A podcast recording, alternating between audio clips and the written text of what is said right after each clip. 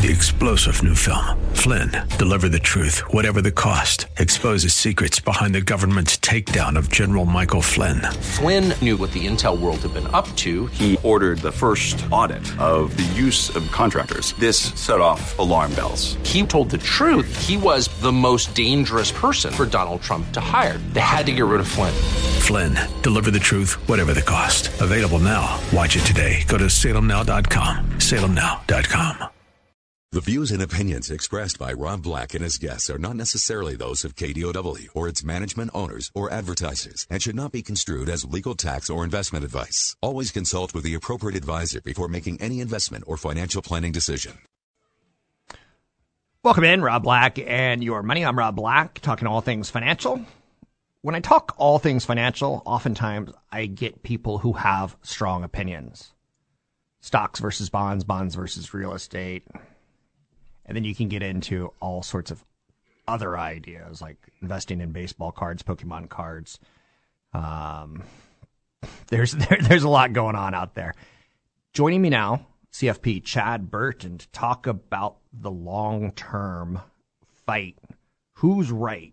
Stocks versus bonds versus real estate. Because in the Bay Area, when I moved here, I found people loved real estate, and if I ever said anything slightly negative, like it's a liability, I'd get death threats um, which is pretty insane.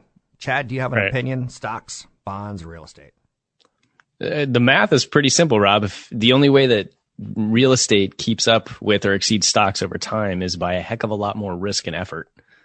Okay. It, I mean, it's it's pretty plain and simple because if people truly analyze their returns, if they had a property and every time they had to do something to maintain that property, every time they paid taxes, every time they had to fix something. Um, you, you see what I'm getting at? Yeah. It just reduces your actual return in the long run. If I could interrupt you for a second, there was a great New York Times article probably about 10 years ago that compared real estate for 40 years to the stock market for 40 years. And it's basically said if you start with $10,000, $10,000 into a house in New York, San Francisco, LA, or Chicago, markets that have seen great appreciation – or $10,000 in the stock market and you just let them run for 40 years, the stock market beat real estate by four times.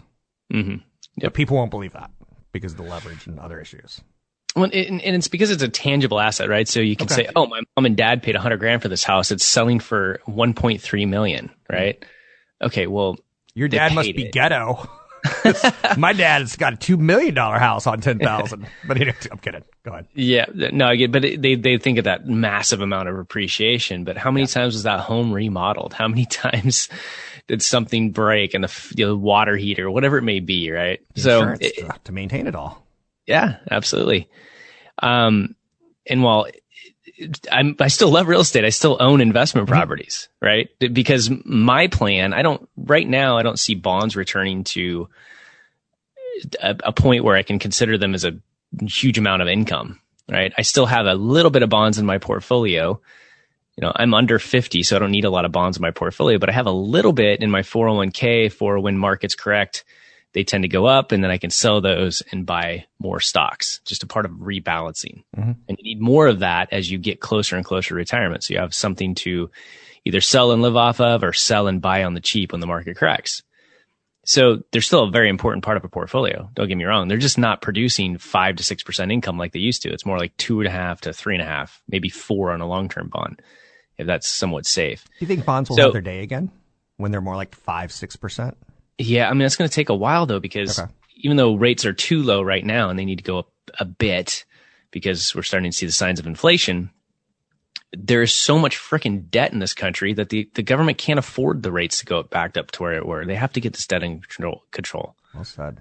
It's a problem.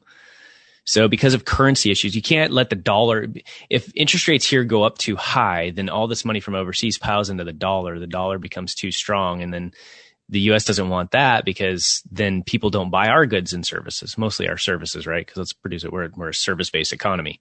And so our economy can slow down. So there's this whole game of currencies and int- interest rates and things like that. So no, I don't see it going back up to where it was pre Great Recession in 06 anytime soon, but I do see them going a little bit higher. My personal plan that, because I love what I do, but I just want to get to the point where I know the income from my real estate and the dividends from my stocks are enough for me to live off of, and I'm happy. That way, I don't have to ever worry about selling anything. I just live off my dividends from my stocks, which tend to go up if you're buying dividend achiever stocks.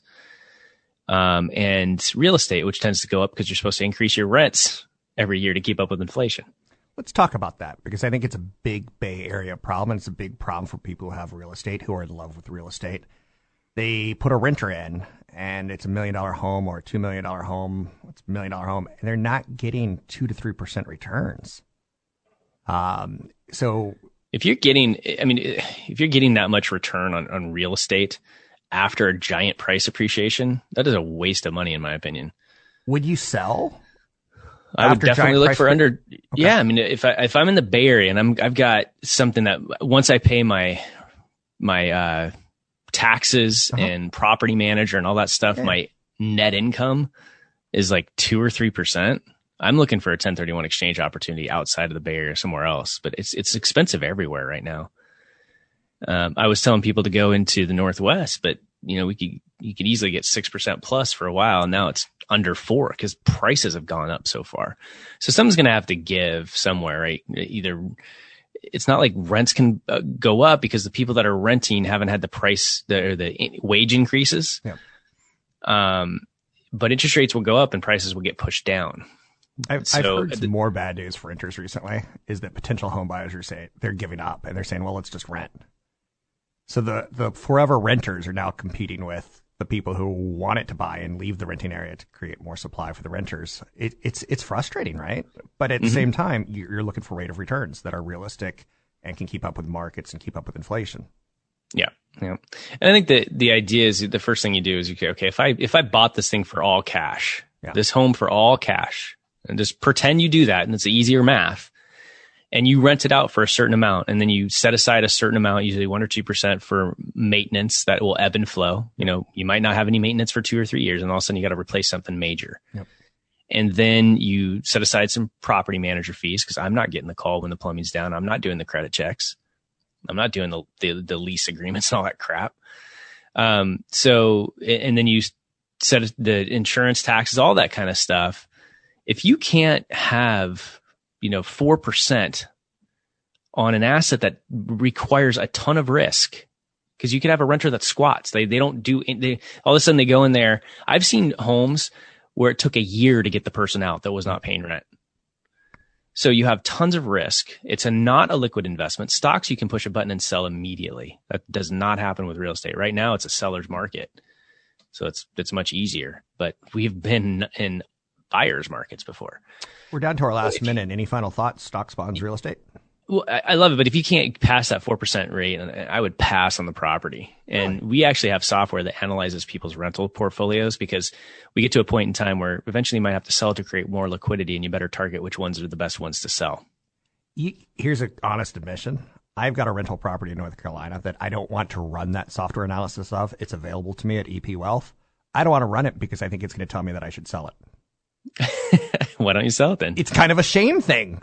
Mm. I kind of want to like hide it and like eh, I've had it for 20 years. I'm smarter than everyone else. And but that's also the psychology of where you get messed up in financial planning. I think the software is better than the the Rob Black emotion. Yep, you know what I see too. People fall in love with their renters and they they kind of give them way too good of a deal for way too many years, and then kind of cost them their their returns. But if you can afford it, fine. Be charitable. If not, raise the rents. I love it. Coming this summer to a theater near you, Slumlord Burton. Anyhow, thanks for joining me. It's CFP Chad Burton. He has a wonderful podcast, New Focus on Wealth. It's at Spotify, it's at iTunes, it's wildly popular. Um, lots of financial information, lots of living life large and well information. He's combining the two intelligently. You can find him at chadburton.com. That's chadburton.com. Uh, podcast, downloadables, all sorts of good stuff there. I'm Rob Black.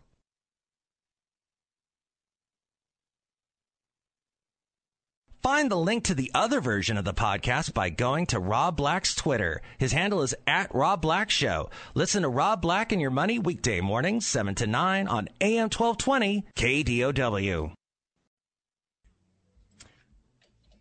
Welcome back in, Rob Black and Your Money. I think I have got the greatest job I know it kind of sucks that I have to get up early and I don't get to feed my kids breakfast, take them to school and things like that. But I want to say thank you because I think I have the greatest job and it's because of the listeners.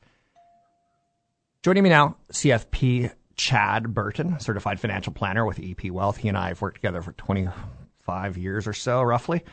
Um, and it's continuing on strong. Quick question for you, Chad. Um, this is going to sound kind of odd, right? Alex Trebek, how long do you think he he uh, was on Jeopardy? Oh my gosh, 20 years? 36 years. 36 years? Wow. Pat Sajak, how long do you think he's been on Wheel of Fortune?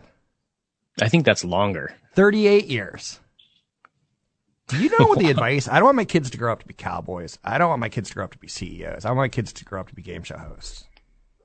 Because A, I don't have to send them to college, which is going to cost a lot of money, $250,000. And B, it seems like you could do that job forever and ever. Yeah, I I guess so. I mean, I, I don't know what's left. I don't watch any game shows anymore. Are they still going on? I don't know. What I'm trying to get at is a conversation with the one, the only certified financial planner, Chad Burton, about careers and cost of college and kids mm. and things that we don't really necessarily think about. The person who's made the most money ever on Jeopardy was Alex Trebek. He's he's the biggest winner of all because of the income. Um, college cost. I, I once got into some heat on this show because I said I wouldn't send my kid to college to be a poetry major. Um, and I had to go to management and get scolded for that. really? I stand by that. You. I'll stand by I'm that. But uh, what do you think about college cost and, and, future careers? And what, what advice would you be throwing down right now for uh, people? It's funny. We are talking about, I was talking about this with a buddy the other day, um, where he unfortunately ended up, uh, dating somebody that went to school a couple different times and is like on the third degree. And this time it's for physical therapy. So the amount of debt that's being piled on okay. for a new degree on, on something that typically offers less than six figure income. Okay. He, he might not marry this person because of the massive amount of educational debt that's not coinciding with the income that can be created because he just he doesn't want that stress. I know someone who, and I hope they're not listening to the show right now. Oh, I got, I, I got, a, I got one of those. I hope they're not listening to the shows too. So oh, I, I know a family friend that the dad was super wealthy, and mm-hmm. the kid kind of dropped out of college to start a butchering shop, a butcher in L.A. Mm-hmm. That didn't work out, so he got into ice cream. That didn't work out, so he got into another thing. And it, eventually, his, his, wife left him because mm-hmm. it was it was yep. clear that he was never going to have a career, and that he was kind of one of those forever dreamers. And he spent his daddy's money, ultimately, for lack of a better phrase, trying to figure out career. But and again, we have kids. We want to push them in the right direction. So I, I think that's the, the purpose of this segment. Yeah, and it's the the first thing that you need to do is put your retirement first because, like I said, well said. I've said before, it's easy to borrow money to get through your education and then find ways to pay it back. You cannot borrow your way through retirement.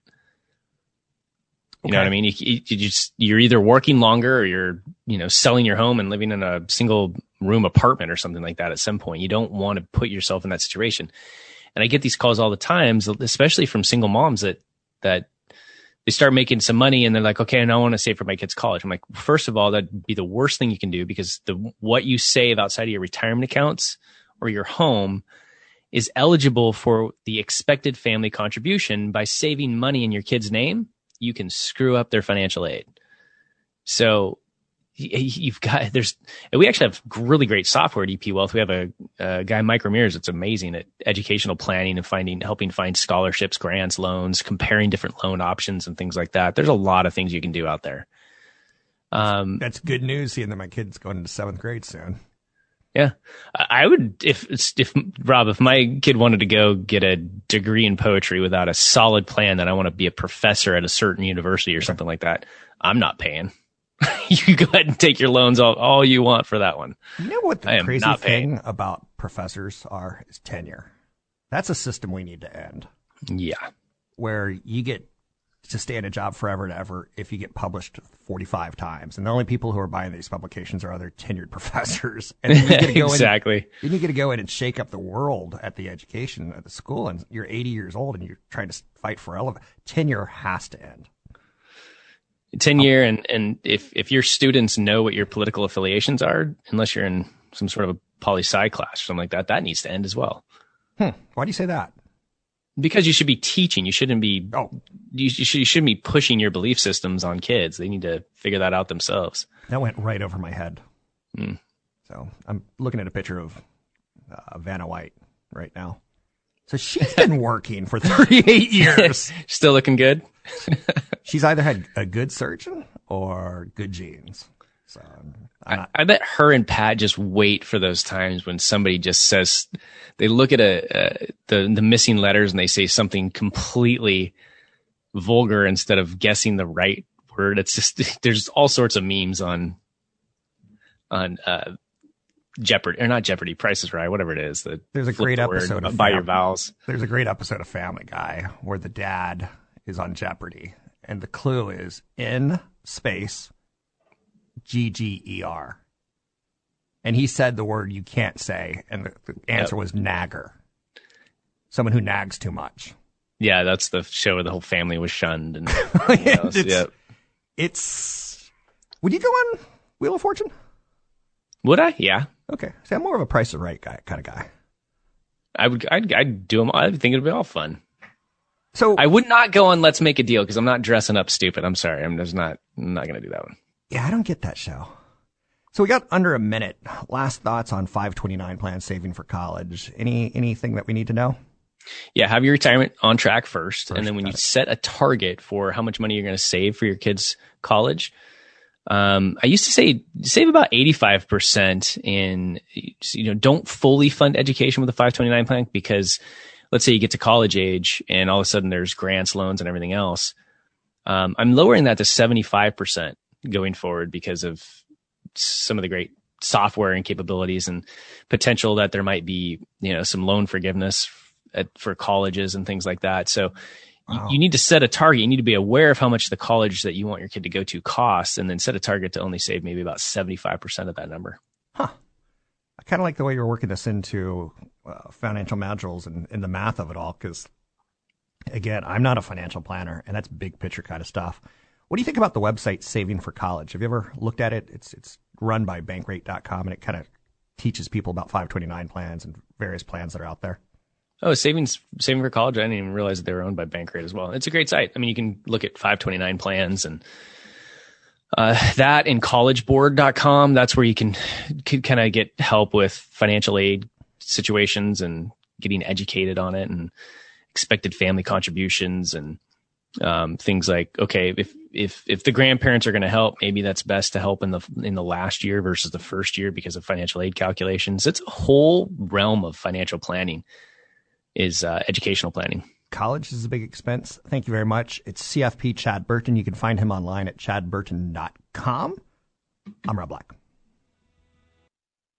Find the link to the other version of the podcast by going to Rob Black's Twitter. His handle is at Rob Black Show. Listen to Rob Black and Your Money weekday mornings, 7 to 9 on AM 1220 KDOW. Welcome back in. Rob Black and Your Money. You can always find me online at robblackshow.com. Other ways of finding me as well, KDOW. Joining me now, CFP Chad Burton, financial planner. We've got a 25 year plus partnership roughly going. We work with EP Wealth. You're the financial planner. I talk big concepts on accumulating wealth. I think you boil down to managing wealth, but you also do much, much more than that. Uh, quick question for you estate planning is part of financial planning. Like I think I've heard you say a couple times before, Chad, that financial planning, that picking stocks is probably the easiest part of financial planning. And I don't want to say the word easiest, but it's probably the it, it goes smooth or something like that is the right idea. Um, estate planning, we don't want to die. And it's funny because my thoughts of how I would have planned my estate 10 years ago different than today. And I'm guessing in 10 years from now, it'd probably be different again. Um, so it, it seems like a fluid concept. What is estate planning and what do we need to know? Well, estate planning, it's two parts, two pieces. So if you're incapacitated while you're living, something bad happens and you can't function, Okay. then you have to have the proper documents in place to have somebody step in and handle your affairs for you. So that's power of attorney, healthcare directive. Should I have that yet? Yeah. I mean, if you have, if you go to an attorney and you get a basic package. You're in California, you're going to get a a, a trust, okay. a will, a healthcare directive, power of attorney at a minimum. You'll have all those documents. And roughly 50 is the right age to be doing that or earlier? No. I mean, as soon as you have assets in California or kids, that's when you need to have a, a, a minimum of a will, right? Because the, the will, he says, okay, if something happens and I die, who's going to take care of my kids? And then if I have life insurance and other assets, who's going to take care of the money? It doesn't have to be the same person. But that's some of the hard, that's that issue right there. The kids and the money Mm-hmm. That's what delays most people from going in and getting the documents done because they don't know. It's hard. I'll, like, I'll be well, I like my sister, but I don't like her husband, or I like my brother, but I don't like the wife. You know, so it's all sorts of things go through people's heads. It's it's interesting that you say that because that hits home, and I, I'm sure a lot of our listeners right now are going, "That hits home for me too." Yeah.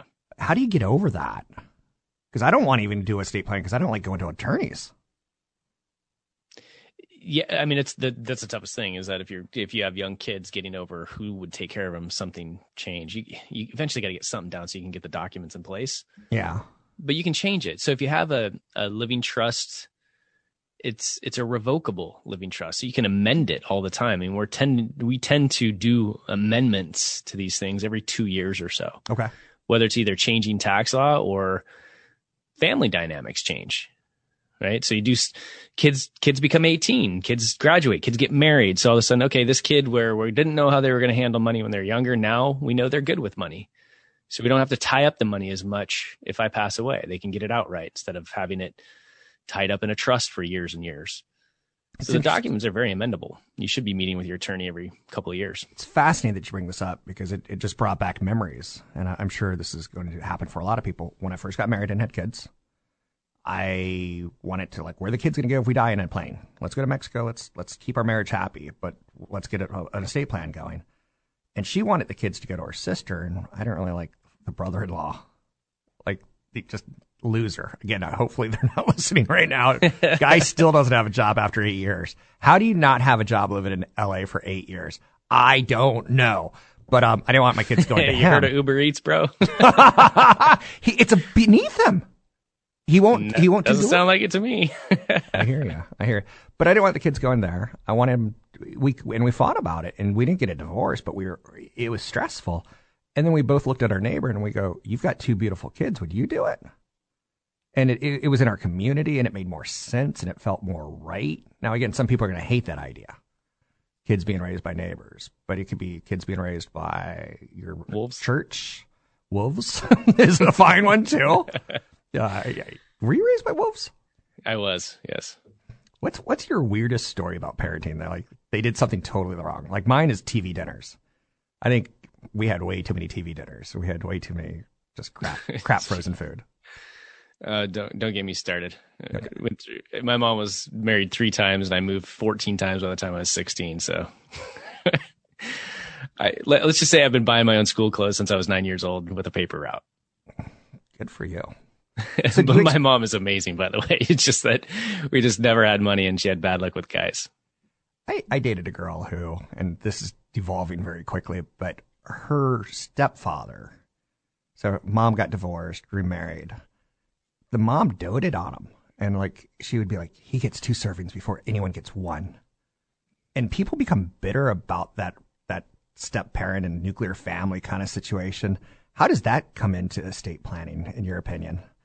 Because, oh, that's really important. Okay. And um, you know, having been through it myself, or a second marriage, the kids never, ever, ever like the spouse. It just ruined the the marriage. Right. The family dynamics are huge. I mean, it's it's a will this thing survive or not? It has to do with kids and everything else. But then let's say, okay, fine, you're empty nesters, and then people get married later in life, and then all of a sudden you have two people with kids from previous marriage and you love each other a lot, but you've built this wealth already. Mm-hmm. And people have to realize, okay, I'm, I'm married and it's the second marriage, third marriage, whatever it may be.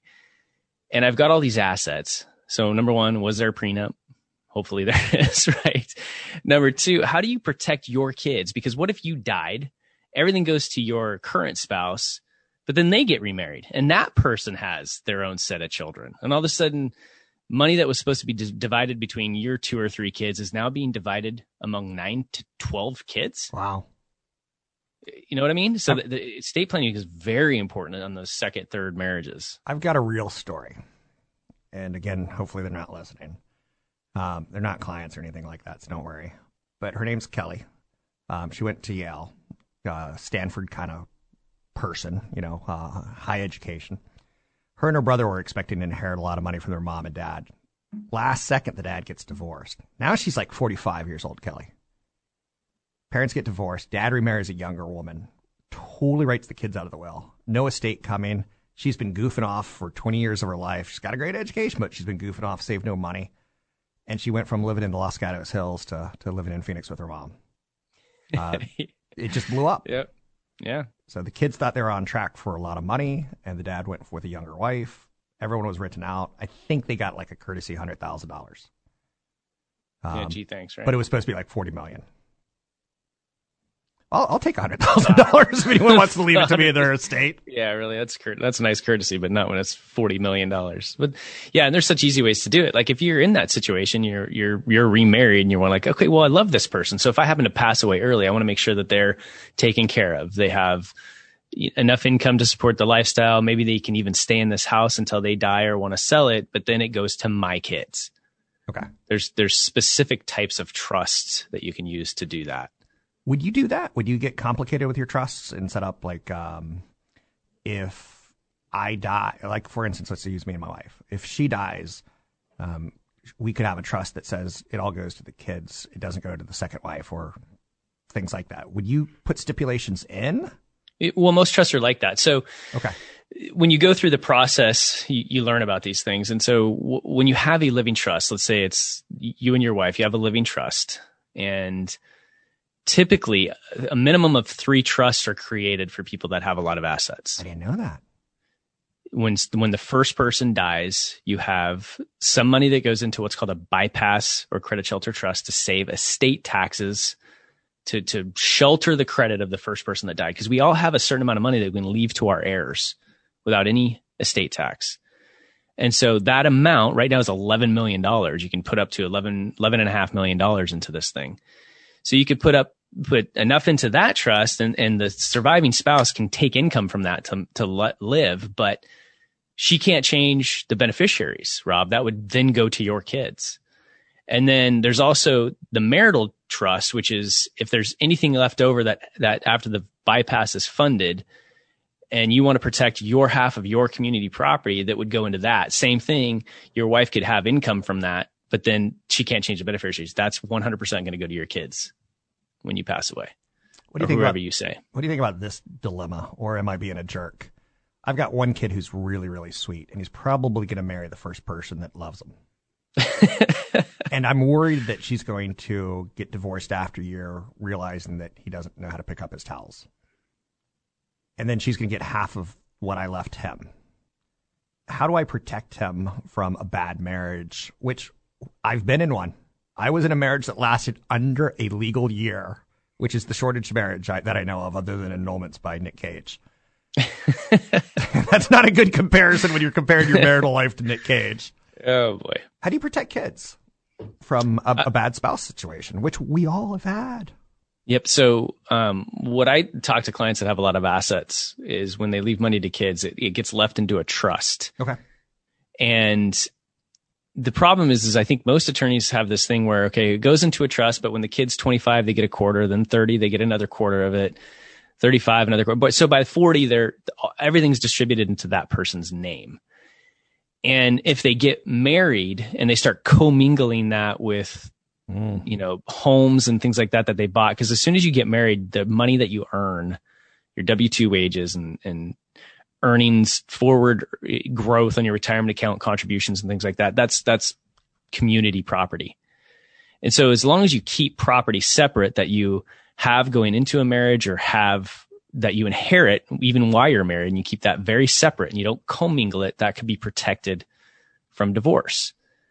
Um, so what I like to have happen is that typically a trust, a professional trustee in place until the kid's like 40, 45, somewhere around in there. And then they can actually become their own trustee. And yeah, they lose a lot of liability if they're sued or whatever. But uh, to me, that's a crock. I've never had a client in 26 years ever been sued for more than what their normal coverage is or umbrella. So Thanks. I just don't buy that. CFP Chad Burton. Find him at chadburton.com. Find the link to the other version of the podcast by going to Rob Black's Twitter. His handle is at Rob Black Show. Listen to Rob Black and Your Money weekday mornings, 7 to 9 on AM 1220 KDOW.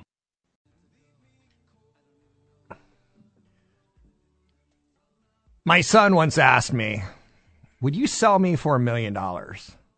And I said, Not in a million billion years. I love you. He followed up, Would you sell me for two million? And I said, In this economy, sorry, dude, you're out. Everything has a price. Joining me now, CFP Chad Burton. Chad and I have a long history um, he's a certified financial planner. You can find him at chadburton.com. He does a podcast that's wonderful and filled with financial insights and nuggets, as well as some living well tips and hints. Chad, earn money, save money, invest money. Which one of the three would you choose? Uh, if you could only choose one. If I could only choose one? Yes. um, I don't know. Um, let's see save would probably be the last because I picture that just going into a savings account that earns hardly anything. I think so more like coupons, saving money. Cutting no, back on still, vacation. That's still spending money. I hate that, uh, but okay. it's on sale. It's still spending money. I'm with you. Everything's always on sale. Um, so investing is most important because you can earn more and more, but eventually you have to stop earning money. So you are going to wish you invested it. So I guess invest more money.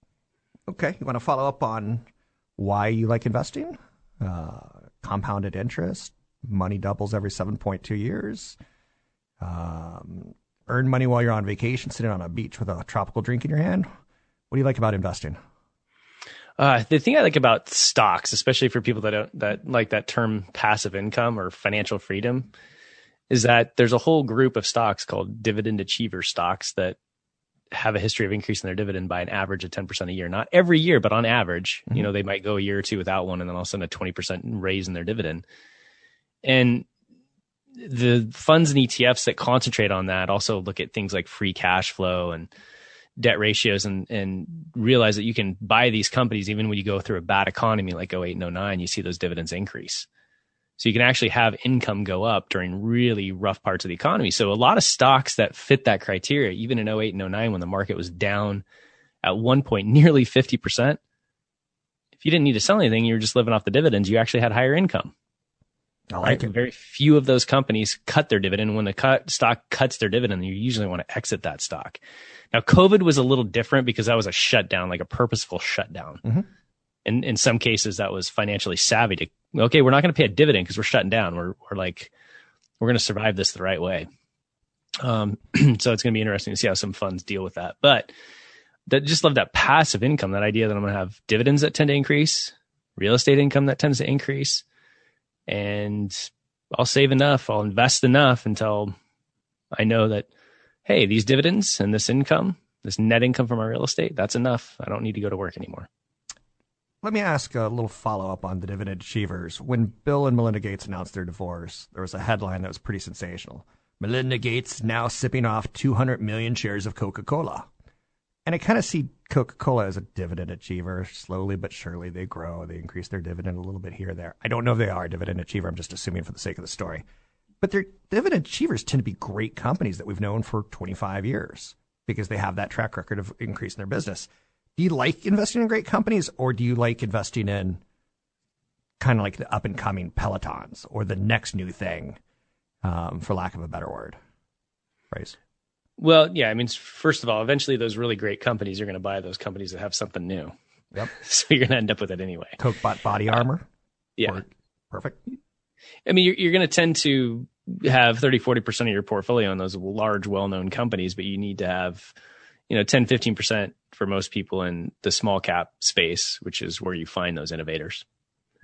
Okay. um, so you're going to end up with that anyway if you have proper asset allocation which is large cap small cap mid cap international emerging markets. So the small and mid space and the international emerging markets that's where you're going to find those innovators typically. With that said i find that dividend achievers are easy.